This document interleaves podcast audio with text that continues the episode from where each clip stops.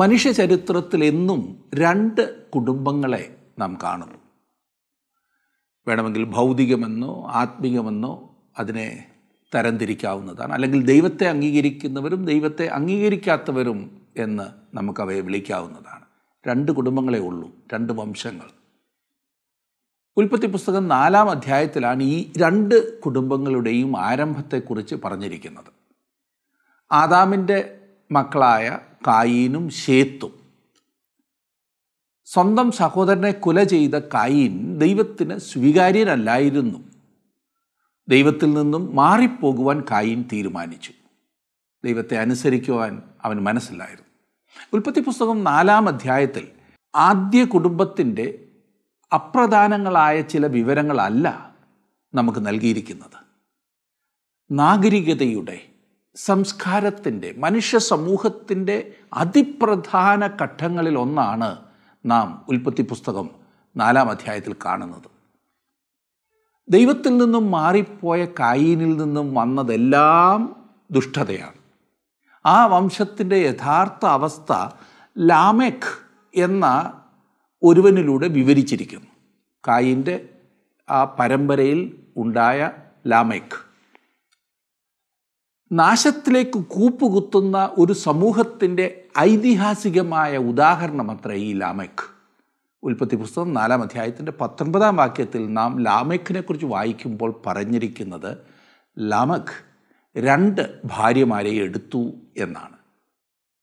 ഈ ഏകപത്നിത്വം മനുഷ്യൻ വികസിപ്പിച്ചെടുത്ത എന്തോ ഒന്നല്ല. ആദിയിൽ ദൈവം മനുഷ്യനെ രൂപകൽപ്പന ചെയ്തതേ അങ്ങനെയായിരുന്നു. ഒരു സ്ത്രീക്ക് ഒരു പുരുഷൻ. ദൈവം കുടുംബം സ്ഥാപിച്ചപ്പോൾ ഇത് വ്യക്തമായി പറഞ്ഞിരുന്നു. നാം ഉൽപ്പത്തി പുസ്തകം 2-ാം അധ്യായത്തിൽ വായിക്കുന്നത്, അതുകൊണ്ട് പുരുഷൻ അപ്പനെയും അമ്മയെയും വിട്ടുപിരിഞ്ഞ് ഭാര്യയോട് പറ്റിച്ചേരും, അവർ ഇരുവരും ഏകദേഹമായിത്തീരും. സൃഷ്ടിപ്പിൽ മുതൽ ഈ രൂപകൽപ്പന ദൈവം വ്യക്തമാക്കിയിട്ടുണ്ട്. പല പരിണാമ സിദ്ധാന്തക്കാരും പറയുന്നത് പോലെ മനുഷ്യൻ ആദിയിൽ പല നായെപ്പോലെ ആവശ്യം പോലെ സ്ത്രീകളുമായി ലൈംഗിക വേഴ്ച നടത്തി ഇന്ന് ഏകപത്നിത്വത്തിൽ എത്തിയതല്ല.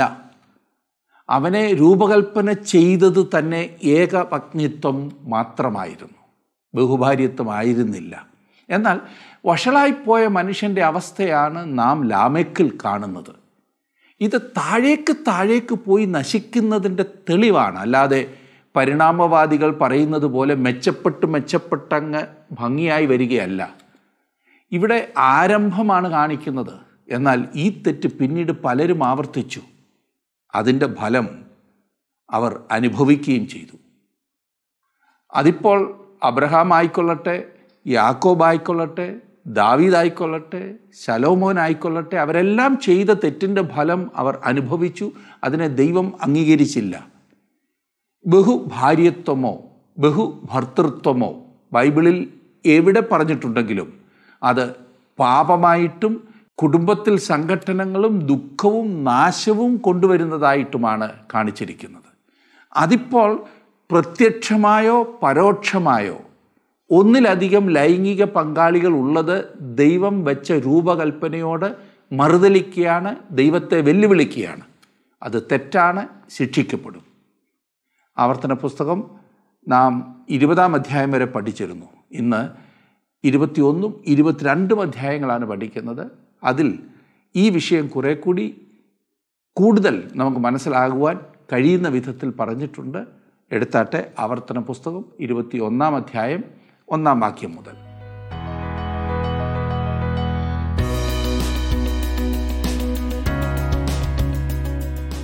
ആവർത്തന പുസ്തകം 8-ാം അധ്യായത്തിൽ ആരംഭിച്ച മതപരവും ദേശീയവുമായ നിയമങ്ങളെ സംബന്ധിച്ച ഭാഗം 21-ാം അധ്യായത്തോട് അവസാനിക്കുകയാണ് ചെയ്യുന്നത്. ഇവിടെ 21-ാം അധ്യായത്തിൽ നമുക്ക് ഇസ്രായേൽ ജനത്തിൻ്റെ ജീവിതത്തിലെ പല കാര്യങ്ങളെയും നിയന്ത്രിക്കുന്ന രസകരവും ശ്രദ്ധേയവുമായ നിയമങ്ങൾ കാണുവാൻ കഴിയുന്നു. 21-ാം അധ്യായത്തിൻ്റെ ആദ്യത്തെ 4 വാക്യങ്ങൾ ഞാനൊന്ന് വായിക്കാം, ശ്രദ്ധിച്ചാട്ടെ. നിന്റെ ദൈവമായ യഹോവ നിനക്ക് അവകാശമായി തരുന്ന ദേശത്ത് വയലിൽ ഒരുത്തനെ കൊന്നിട്ടിരിക്കുന്നത് കാണുകയും അവനെ കൊന്നവൻ ആരെന്നറിയാതിരിക്കുകയും ചെയ്താൽ നിന്റെ മൂപ്പന്മാരും ന്യായാധിപതിമാരും പുറത്ത് ചെന്ന് കൊല്ലപ്പെട്ടവൻ്റെ ചുറ്റുമിരിക്കുന്ന അതത് പട്ടണം വരെയുള്ള ദൂരം അളക്കണം. കൊല്ലപ്പെട്ടവൻ അധികം അടുത്തിരിക്കുന്ന പട്ടണത്തിലെ മൂപ്പന്മാർ വേല ചെയ്യിക്കാത്തതും നുകം വെക്കാത്തതുമായ ഒരു പശുക്കിടാവിനെ കൊണ്ടുവരണം. ആ പട്ടണത്തിലെ മൂപ്പന്മാർ ഉഴവും വിതയും ഇല്ലാത്തതും നീരൊഴുക്കുള്ളതുമായ ഒരു താഴ്വരയിൽ പശുക്കിടാവിനെ കൊണ്ടുചെന്ന് അവിടെ വെച്ച് പശുക്കിടാവിൻ്റെ കഴുത്ത് ഒടിച്ചു കളയണം. ഒരാളെ കൊന്നിട്ടിരിക്കുന്നതായി കണ്ടാൽ മൂപ്പന്മാരും ന്യായാധിപന്മാരും കൊല്ലപ്പെട്ടവന് ഏറ്റവും അടുത്ത പട്ടണം ദൂരമളന്ന് കണ്ടുപിടിക്കേണ്ടതാണ്. ആ പട്ടണമായിരിക്കും കൊലപാതക കുറ്റത്തിന് ഉത്തരവാദി. ആ പട്ടണത്തിൽ വെച്ചല്ലായിരിക്കും അവൻ കൊല്ലപ്പെട്ടത്, എന്നാലും അതിൻ്റെ ഉത്തരവാദിത്വം ആ പട്ടണത്തിനാണുള്ളത്.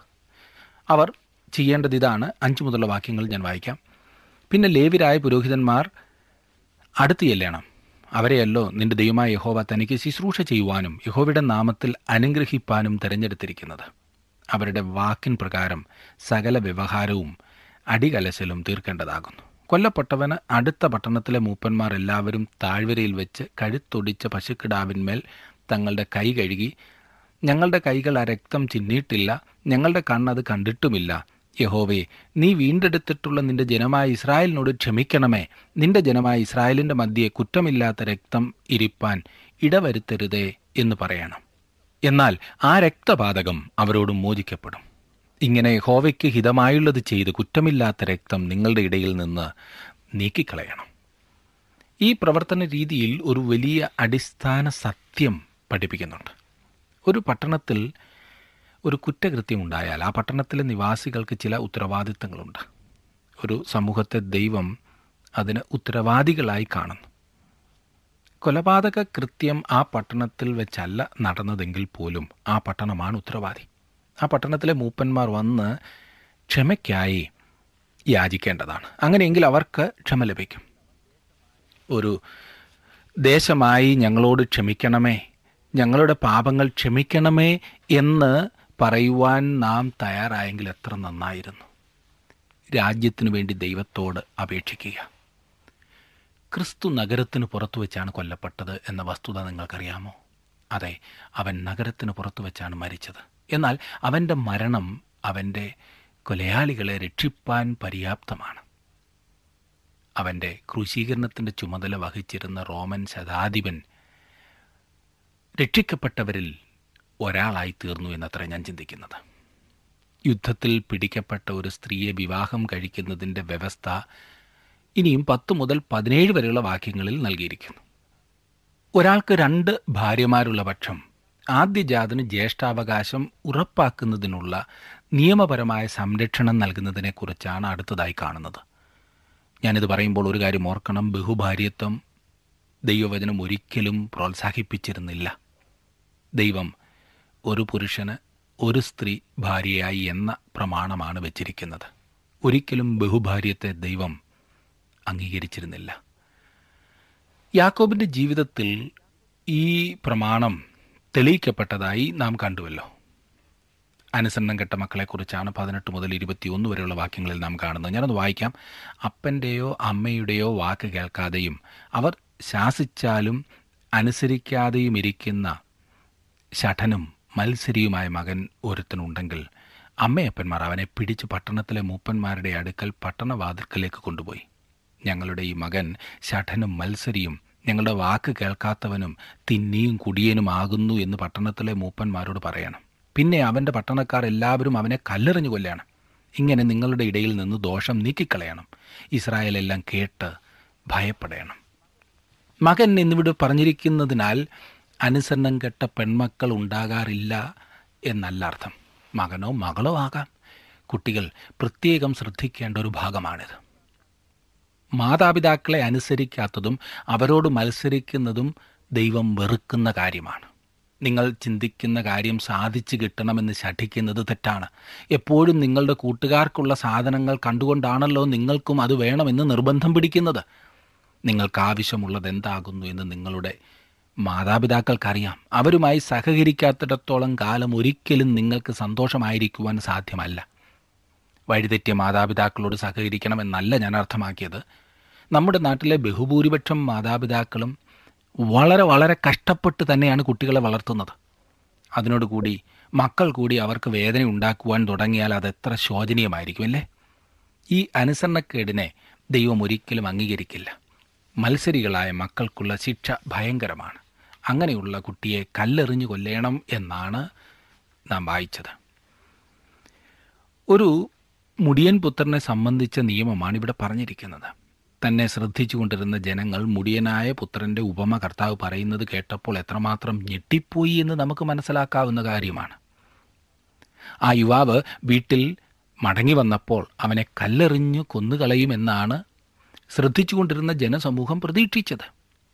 എന്നാൽ നീട്ടിയ ഭുജങ്ങളുമായി യുവാവിനെ സ്വീകരിക്കുവാൻ ആ പിതാവ് ഇറങ്ങി പുറപ്പെട്ടു എന്ന് പറഞ്ഞപ്പോൾ അവർക്കുണ്ടായ അതിശയം ഊഹിച്ചു നോക്കുക. അവന് അർഹിക്കുന്ന ശിക്ഷ ലഭിക്കേണ്ടതാണെന്നാണ് അവരുടെ പ്രതീക്ഷ.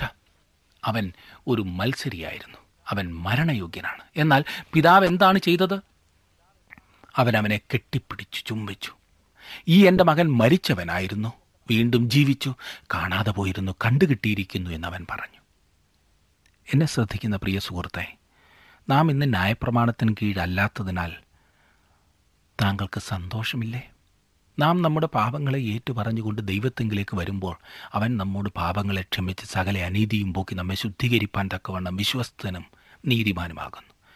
നീച പാപം ചെയ്ത നാം, അറിഞ്ഞിട്ടും പിന്നെയും പിന്നെയും ചെയ്തതായ നാം, നമുക്ക് ലഭിച്ചത് ദൈവത്തിൻ്റെ സ്നേഹമാണ്.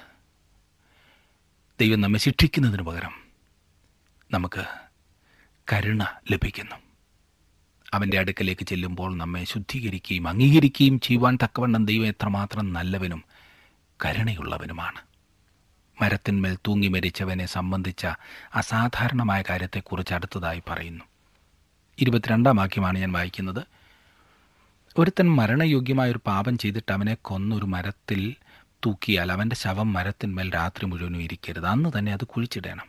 തൂങ്ങി മരിച്ചവൻ ദൈവസന്നിധിയിൽ ശാപഗ്രസ്തനാകുന്നു. നിന്റെ ദൈവമായ യഹോവ നിനക്ക് അവകാശമായി തരുന്ന ദേശം നീ അശുദ്ധമാക്കരുത്. ഒരു കുറ്റവാളിയെ മരത്തിൽ തൂക്കിക്കൊന്നാൽ രാത്രി മുഴുവൻ അവൻ്റെ ശവം മരത്തിന്മേൽ ഇരിക്കാൻ പാടില്ല. മരത്തിന്മേൽ തൂങ്ങുന്ന ഏതൊരു വ്യക്തിയും ശാപഗ്രസ്തനാകൊണ്ടത്രേ അങ്ങനെ ചെയ്തിരുന്നത്. ഈ നിയമം ഇവിടെ സൂചിപ്പിച്ചിരിക്കുന്നത് നമുക്ക് വിചിത്രമായി തോന്നാവുന്നതാണ്. ഇസ്രായേലിൽ മരണശിക്ഷ നടപ്പാക്കിയിരുന്നത് കല്ലെറിഞ്ഞു കൊല്ലുന്ന മാർഗത്തിലായിരുന്നു. അവിടെ തൂക്കിക്കൊല്ലുന്ന രീതി നടപ്പാക്കിയിരുന്നില്ല എന്ന് വിചാരിക്കാവുന്നതാണ്. ഇവിടെ വാസ്തവത്തിൽ അർത്ഥമാക്കുന്നത് കല്ലെറിഞ്ഞു കൊല്ലപ്പെട്ട ഒരു വ്യക്തിയെ പിന്നീട് മരത്തിന്മേൽ തൂക്കുന്നു എന്നാണ്.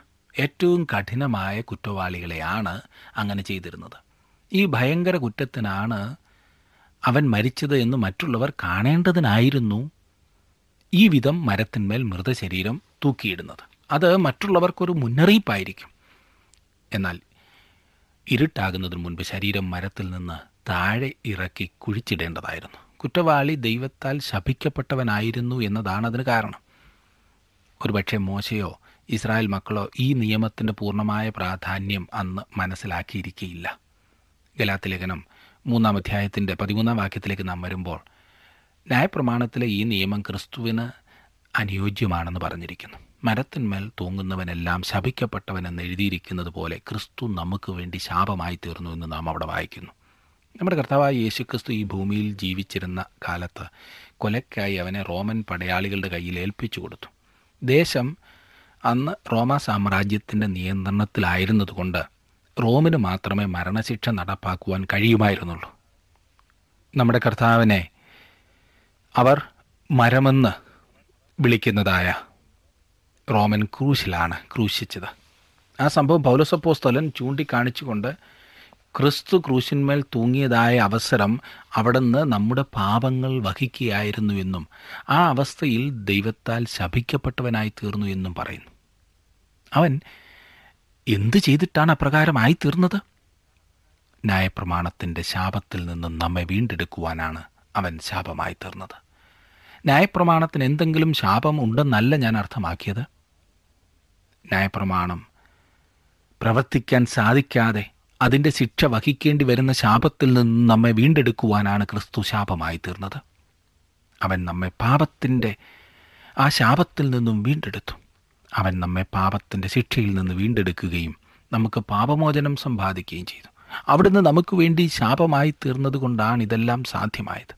അവൻ്റെ മരണം എനിക്ക് പകരമായി എന്ന് വിശ്വസിക്കുമ്പോഴാണ് ഞാൻ ദൈവത്താൽ അംഗീകരിക്കപ്പെടുന്നതും ദൈവ പൈതൽ എന്ന പദവിയിൽ എത്തിച്ചേരുന്നതും. താങ്കളുടെ വിലപ്പെട്ട നിർദ്ദേശങ്ങളും അഭിപ്രായങ്ങളും പ്രാർത്ഥനാ വിഷയങ്ങളും ഇന്ന് തന്നെ ഞങ്ങളെ വിളിച്ചറിയിക്കുക.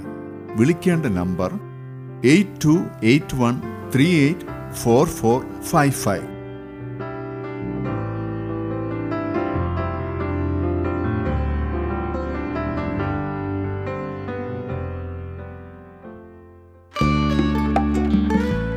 ഇന്നത്തെ പ്രോഗ്രാം താങ്കൾക്ക് ഇഷ്ടപ്പെട്ടുവോ? എങ്കിൽ ഉടൻ തന്നെ ഞങ്ങൾക്കൊരു മിസ് കോൾ തരിക. അടുത്ത വിജയി ഒരുപക്ഷെ താങ്കളായിരിക്കാം.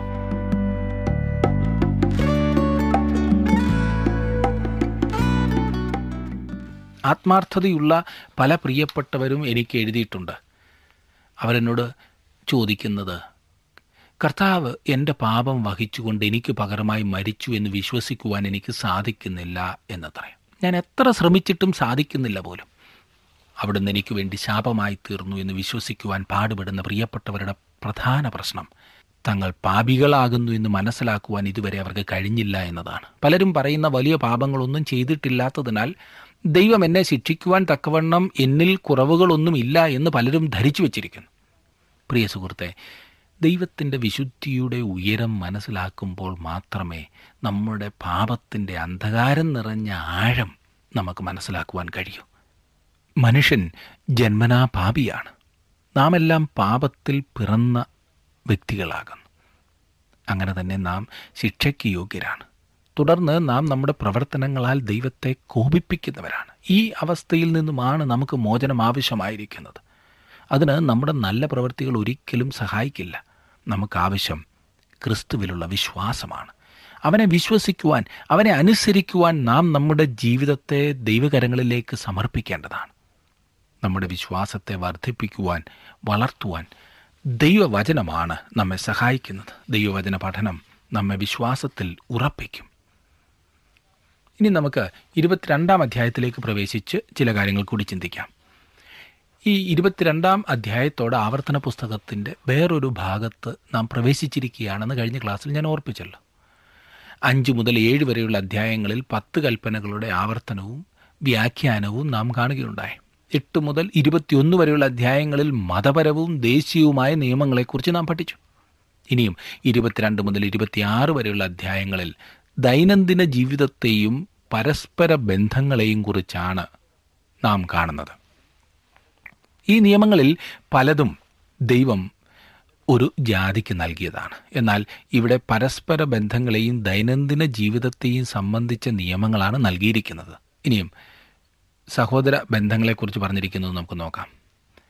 22 അധ്യായത്തിൻ്റെ ആദ്യത്തെ 2 വാക്യങ്ങൾ: സഹോദരൻ്റെ കാളയോ ആടോ തെറ്റി ഉഴലുന്നത് നീ കണ്ടാൽ അതിനെ വിട്ട് ഒഴിഞ്ഞു കളയാതെ സഹോദരൻ്റെ അടുക്കൽ എത്തിച്ചു കൊടുക്കണം. സഹോദരൻ നിനക്ക് സമീപസ്ഥനല്ല, നീ അവനെ അറിയുകയുമില്ല എന്ന് വരികിൽ അതിനെ നിൻ്റെ വീട്ടിൽ കൊണ്ടുപോകണം. സഹോദരൻ അതിനെ അന്വേഷിച്ചു വരും വരെ അത് നിൻ്റെ അടുക്കലിരിക്കണം, പിന്നെ അവന് മടക്കി കൊടുക്കണം. നല്ല അയൽക്കാരൻ്റെ നയമായിരുന്നു ദൈവത്തിന് അന്ന് തൻ്റെ ജനത്തിനു വേണ്ടി ഉണ്ടായിരുന്നത്. നല്ല അയൽക്കാരൻ്റെ നയം പുതിയ ആശയമല്ല. അതിന് മോശയോളം തന്നെ വാസ്തവത്തിൽ മോശയേക്കാൾ അധികം പഴക്കമുണ്ട്. അത് നിത്യതയിലുള്ള ദൈവസിംഹാസനത്തോളം പഴക്കമുള്ളതത്രേ. നാം നല്ല അയൽക്കാരുടെ നയം സ്വീകരിക്കണമെന്ന് പറയുന്നത് ദൈവം തന്നെയാണ്. അത് നമ്മുടെ ദൈനംദിന ജീവിതത്തിൽ പ്രകടമാക്കേണ്ടതാണ്. 4 വാക്യത്തിൽ നാം കാണുന്നത്: സഹോദരൻ്റെ കഴുതയോ കാളയോ വഴിയിൽ വീണ് കിടക്കുന്നത് നീ കണ്ടാൽ വിട്ട് ഒഴിഞ്ഞു കളയാതെ അതിനെ എഴുന്നേൽപ്പിപ്പാൻ അവനെ സഹായിക്കണം. അയൽക്കാരൻ്റെ പ്രശ്നങ്ങളിൽ തനിക്ക് യാതൊരു കാര്യവുമില്ല എന്ന രീതിയിൽ അവർക്ക് പെരുമാറുവാൻ കഴിയുമായിരുന്നില്ല. അവർ സഹായഹസ്തം നീട്ടേണ്ടതായിരുന്നു. ഇനിയും വസ്ത്രത്തെക്കുറിച്ച് പറഞ്ഞിരിക്കുന്നു, നോക്കിക്കേ. 5 വാക്യം: പുരുഷൻ്റെ വസ്ത്രം സ്ത്രീയും സ്ത്രീയുടെ വസ്ത്രം പുരുഷനും ധരിക്കരുത്. അങ്ങനെ ചെയ്യുന്നവരൊക്കെയും നിൻ്റെ ദൈവമായ യഹോവയ്ക്ക് വെറുപ്പാകും. ഇന്ന് നാം ന്യായപ്രമാണത്തിന് കീഴ് അല്ലായികയാൽ ഇന്ന് നമുക്കിത് ബാധകമല്ല എന്ന് ചിലർ പറയും. അത് ശരി തന്നെ. എന്നാൽ നാം പഠിക്കുന്ന ഈ നിയമങ്ങളെല്ലാം നാം ശ്രദ്ധിച്ചിരിക്കേണ്ടതായ ചില പ്രമാണങ്ങൾ നമ്മെ ചൂണ്ടിക്കാണിക്കുകയാണ് ചെയ്യുന്നത്. ഒരു സ്ത്രീ സ്ത്രീയുടെ വസ്ത്രം ധരിക്കുകയും പുരുഷൻ പുരുഷൻ്റെ വസ്ത്രം ധരിക്കുകയും ചെയ്യുന്നതാണ് ഭംഗിയായ കാര്യം എന്നത് ഇന്നും വാസ്തവമായിരിക്കുന്നു. അതാണ് ഉചിതമില്ലേ? ദൈവം നമ്മെ ആണും പെണ്ണുമായി സൃഷ്ടിച്ചു. ഒരു പുരുഷൻ പുരുഷനെ പോലെ ഒരു സ്ത്രീ സ്ത്രീയെ പോലെയും കാണപ്പെടണം എന്നത്ര ദൈവം ഇവിടെ പറയുന്നത്. ഇന്ന് അതിനെ അംഗീകരിക്കുവാൻ പലർക്കും മനസ്സില്ല. 6ഉം 7ഉം വാക്യങ്ങളിൽ പക്ഷികൾക്ക് സംരക്ഷണം നൽകുന്നതിനെക്കുറിച്ച് പറഞ്ഞിരിക്കുന്നു. മരത്തിന്മേലെങ്കിലും നിലത്തെങ്കിലും കുഞ്ഞുങ്ങളോ മുട്ടകളോ ഉള്ള ഒരു പക്ഷിക്കൂട് നീ വഴിയിൽ വെച്ച് കണ്ടാൽ, തള്ള കുഞ്ഞുങ്ങളിന്മേലോ മുട്ടകളിന്മേലോ ഇരിക്കുന്നു എങ്കിൽ നീ കുഞ്ഞുങ്ങളോടുകൂടെ തള്ളയെ പിടിക്കരുത്. നിനക്ക് നന്നായിരിക്കാനും ദീർഘായുസ് ഉണ്ടാകുവാനും തള്ളയെ വിട്ടുകളയണം, കുഞ്ഞുങ്ങളെ എടുത്തുകൊള്ളാം. ദൈവം പക്ഷികളെക്കുറിച്ച് വിചാരമുള്ളവനാണ് എന്ന കാര്യം വളരെ മനോഹരമാണ്. ഒരു കുരുകിൽ പോലും പിതാവ് സമ്മതിക്കാതെ നിലത്ത് വീഴുകയില്ല എന്ന് നമ്മുടെ കർത്താവ് പറഞ്ഞ കാര്യം ഓർമ്മിക്കുക. മത്തായിയുടെ സുവിശേഷം 10-ാം അധ്യായത്തിൻ്റെ 29-ാം വാക്യം. ഒരു ചെറിയ കുരുകിലെങ്കിലും പിതാവ് അതിനെക്കുറിച്ച് കരുതലുള്ളവനാണ്, ആകയാൽ ഭയപ്പെടേണ്ട, ഏറിയ കുരുകിലുകളെക്കാളും നിങ്ങൾ വിശേഷതയുള്ളവരല്ലോ എന്ന് കർത്താവ് പറഞ്ഞിരിക്കുന്നു. മത്തായിയുടെ സുവിശേഷം 10-ാം അധ്യായത്തിൻ്റെ 31-ാം വാക്യം. ഇത് എത്ര മനോഹരമായ സംഗതിയാണല്ലേ. പിതാവായ ദൈവം ഒരു കുരുകിലിനെക്കുറിച്ച് വിചാരമുള്ളവനെങ്കിൽ അവൻ താങ്കളെക്കുറിച്ചും എന്നെക്കുറിച്ചും കരുതലുള്ളവനും നമ്മെ പൂർണ്ണമായി അറിയുന്നവനുമാണ്. 8-ാം വാക്യത്തിൽ നാം കാണുന്നത്, ഒരു പുതിയ വീട് പണിതാൽ നിന്റെ വീട്ടിൻ മുകളിൽ നിന്ന് വല്ലവനും വീണിട്ട് വീട്ടിന്മേൽ രക്തപാതകം വരാതിരിക്കേണ്ടതിന് നീ അതിന് കൈമതിൽ ഉണ്ടാക്കണം. അക്കാലത്ത് ഇസ്രായേലിൽ ഈ സന്ധ്യാസമയങ്ങളിൽ ഇരുന്ന് വിശ്രമിക്കുന്നതിന് വീടിൻ്റെ മുകളിൽ മുൻഭാഗത്ത് പ്രത്യേകിച്ച് ഈ പോർച്ച് ഉണ്ടാക്കുമായിരുന്നു. ഇന്നും നാം അത് കാണാറുണ്ടല്ലോ. ആ സ്ഥാനം കൈമതിൽ കെട്ടി സുരക്ഷിതമാക്കേണ്ടതാണെന്ന് ദൈവം പറയുന്നു. രാത്രി സമയം കുട്ടികളോ മറ്റോ മുകളിൽ നിന്ന് വീഴാതിരിക്കേണ്ടതിന് അപ്രകാരം ചെയ്യേണ്ടതാണ്. ജനങ്ങൾ അവരുടെ വീട് പണിയുന്ന കാര്യത്തിലും ദൈവത്തിന് ശ്രദ്ധയുണ്ടായിരുന്നു, ചിന്തയുണ്ടായിരുന്നു എന്ന് ഈ ഭാഗത്ത് നമുക്ക് മനസ്സിലാക്കാമില്ലേ. അവൻ അതിൽ താൽപ്പര്യമുള്ളവനാണ്. താങ്കളുടെ ഭവനം ദൈവത്തിന് സമർപ്പിക്കപ്പെട്ടതായിരിക്കണമെന്ന് ദൈവം ആഗ്രഹിക്കുന്നു. ഒരു ഭവനം ഒരു സുരക്ഷിതമായ സ്ഥലമായിരിക്കണമെന്നും ദൈവത്തിന് ആഗ്രഹമുണ്ട്. താങ്കളുടെ വീടിന് ചുറ്റും മതിലുണ്ടോ? വേലിയുണ്ടോ? താങ്കളുടെ കുഞ്ഞുങ്ങളെ ഈ ലോകത്തിൻ്റെ അപകടങ്ങളിൽ നിന്നും ഈ ലോകത്തിൻ്റേതായ വഴികളിൽ നിന്നും സംരക്ഷിക്കുന്നുണ്ടോ? പല മാതാപിതാക്കളും അവരുടെ കുഞ്ഞുങ്ങളെക്കുറിച്ച് അധികം കരുതലുള്ളവരല്ല. സംരക്ഷണത്തിനുള്ള കൈമതിൽ നമ്മുടെ വീടുകളിൽ ഉണ്ടായിരിക്കേണ്ടത് അത്യാവശ്യമത്രേ. ഇനിയും കലർപ്പിനെക്കുറിച്ച് പറഞ്ഞിരിക്കുന്നു, നോക്കിക്കേ. 9-ാം വാക്യം, നിൻ്റെ മുന്തിരിത്തോട്ടത്തിൽ വേറൊരു വക വിത്തും ഇടരുത്, അങ്ങനെ ചെയ്താൽ നീ ഇട്ട വിത്തിൻ്റെ വിളവും മുന്തിരിത്തോട്ടത്തിൻ്റെ അനുഭവവും വിശുദ്ധ മന്ദിരം വകയ്ക്ക് ചേർന്നു പോകും.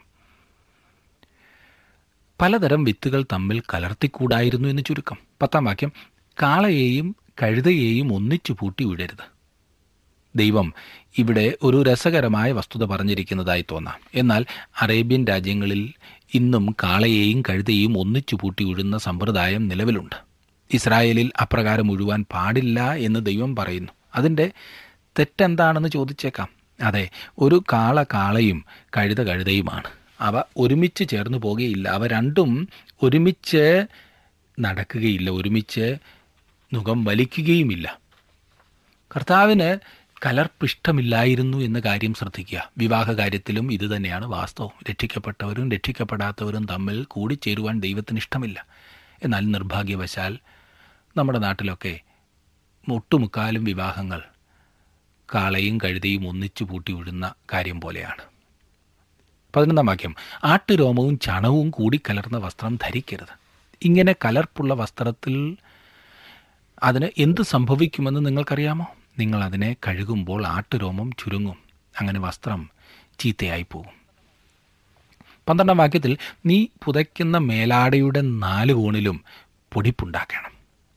ആ പൊടിപ്പ് സാധാരണയായി നീല നിറത്തിലുള്ളതായിരുന്നു. മഹാപുരോഹിതൻ്റെ വസ്ത്രത്തിന്മേലുള്ള പൊടിപ്പ് നീല നിറമുള്ളതായിരുന്നു എന്ന് നമുക്കറിവുള്ള കാര്യമാണ്. ദൈവവുമായുള്ള അവരുടെ ബന്ധത്തെ സൂചിപ്പിക്കുന്നതായിരുന്നു ആ പൊടിപ്പ്. പിൽക്കാലത്ത് അത് യഹൂദ മതത്തിൻ്റെ അടയാളമായി മാറുകയാണ് ചെയ്തത്. ദൈവം കലർപ്പിനെതിരെ മുന്നറിയിപ്പ് നൽകുന്നു. ഒരു ദൈവ പൈതൽ ലോകവുമായി കലരുവാൻ പാടില്ല. ലോകക്കാരെ നേടുവാൻ തങ്ങൾ ലോകക്കാരെ പോലെ നടക്കുന്നു എന്ന് പറയുന്നവരുണ്ട്. എന്നാൽ അപ്രകാരമല്ല അവരെ നേടുവാൻ കഴിയുന്നത്. ഏതെങ്കിലും ഒരു വിശ്വാസി ലോകക്കാരെ പോലെ ജീവിച്ചതുകൊണ്ട് ആരെയെങ്കിലും നേടിയതായി എനിക്ക് അറിയില്ല. താങ്കൾക്കറിയാമോ എന്തോ? അങ്ങനെങ്ങാനും ഉണ്ടെങ്കിൽ എന്നോടും കൂടെ പറയുക. വിത്തുകൾ കലർത്തുവാൻ പാടില്ലായിരുന്നു. കാളയെയും കഴുതയെയും ഒന്നിച്ചു പൂട്ടി ഉഴുവാൻ പാടില്ലായിരുന്നു. ആട്ടുരോമവും ചണവും കൂട്ടി കലർത്തുവാൻ പാടില്ല. വിശ്വാസി ലോകവുമായി ചേരുവാൻ പാടില്ല. ഇനിയും വിവാഹത്തെക്കുറിച്ച് പറഞ്ഞിരിക്കുന്നത് 13 മുതൽ 15 വരെയുള്ള വാക്യങ്ങളിൽ നാം വായിക്കുന്നു. നിരപരാധിയായ ഭാര്യയെ സംരക്ഷിക്കുവാനുള്ള നിയമമാണ് ഇവിടെ പറഞ്ഞിരിക്കുന്നത്.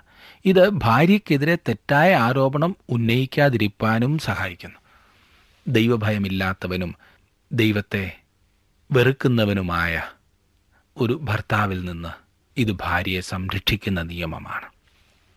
20-21 വാക്യങ്ങളിൽ നാം കാണുന്നത്, എന്നാൽ യുവതിയിൽ കന്യകാലക്ഷണം കണ്ടില്ല എന്നുള്ള വാക്ക് സത്യമായിരുന്നാൽ അവർ യുവതിയെ അവളുടെ അപ്പൻ്റെ വീട്ടുവാതിൽക്കൽ കൊണ്ടുപോയി അവൾ ഇസ്രായേലിൽ വഷളത്വം പ്രവർത്തിച്ച് അപ്പൻ്റെ വീട്ടിൽ വെച്ച് വേശ്യാദോഷം ചെയ്യുക കൊണ്ട് അവളുടെ പട്ടണക്കാർ അവളെ കല്ലെറിഞ്ഞു കൊല്ലണം. ഇങ്ങനെ നിങ്ങളുടെ ഇടയിൽ നിന്ന് ദോഷം നീക്കിക്കളയണം. സ്ത്രീ കുറ്റക്കാരിയാണെന്ന് കണ്ടാൽ അവളെ കല്ലെറിഞ്ഞു കൊല്ലേണ്ടതാണ്. ദൈവം ഇസ്രായേൽ ജാതിക്ക് നൽകിയ ധാർമ്മികമായ മാനദണ്ഡമാണ് ഇവിടെ കാണുവാൻ കഴിയുന്നത്. ഈ ധാർമ്മിക ബോധത്തിനനുസരിച്ച് ജീവിക്കുന്ന ഏതൊരു ജാതിക്കും അനുഗ്രഹമാണ് ഉണ്ടാകുന്നത്. അതേസമയം അതിൽ നിന്ന് തെറ്റിപ്പോകുന്ന ജനതയ്ക്ക് അധപതനമാണുള്ളത്. ഇസ്രായേൽ ജനത്തിന് ദൈവം കൊടുത്ത നിയമത്തിന് കീഴിൽ വ്യഭിചാരക്കുറ്റത്തിന് വിധേയനായ ഒരു പുരുഷനെയും സ്ത്രീയെയും കല്ലെറിഞ്ഞു കൊല്ലണമായിരുന്നു. ദൈവം വിവാഹത്തിനും ലൈംഗിക വിശുദ്ധിക്കും മാന്യത നൽകിയിരിക്കുന്നു. ഇസ്രായേലിൽ വ്യഭിചാരിക്കുള്ള ശിക്ഷ അവനെ കല്ലെറിഞ്ഞു കൊല്ലുകയായിരുന്നു. ദൈവം വ്യഭിചാരത്തെ എപ്രകാരമാണ് വീക്ഷിക്കുന്നത് എന്ന് ഇതിൽ നിന്ന് മനസ്സിലാക്കുവാൻ കഴിയും. ദൈവത്തിന് തൻ്റെ ജനത്തോടുള്ള സ്നേഹം അവൻ്റെ ന്യായപ്രമാണത്തിൽ വെളിപ്പെടുത്തിയിരിക്കുന്നു. വിവാഹത്തിൻ്റെ വിശുദ്ധി സംരക്ഷിക്കുന്നതിനുള്ള ഈ നിയമം ദൈവസ്നേഹത്തിൻ്റെയും കുടുംബജീവിതത്തോടുള്ള അവൻ്റെ കരുതലിൻ്റെയും നല്ല ഉദാഹരണമാണ്.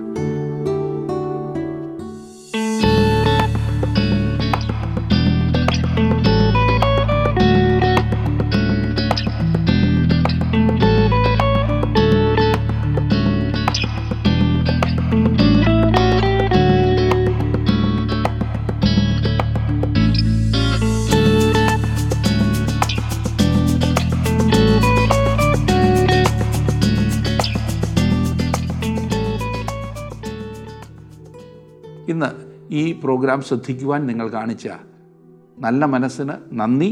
ദൈവം നിങ്ങളെ സമൃദ്ധിയായിട്ട് അനുഗ്രഹിക്കേണ്ടതിനായി പ്രാർത്ഥിക്കുന്നു. അടുത്ത ക്ലാസ്സിൽ വേറൊരു വിഷയവുമായി നമുക്കൊരുമിച്ച് കാണാം. അതുവരെ ദൈവം നിങ്ങളോടുകൂടി ഉണ്ടായിരിക്കട്ടെ.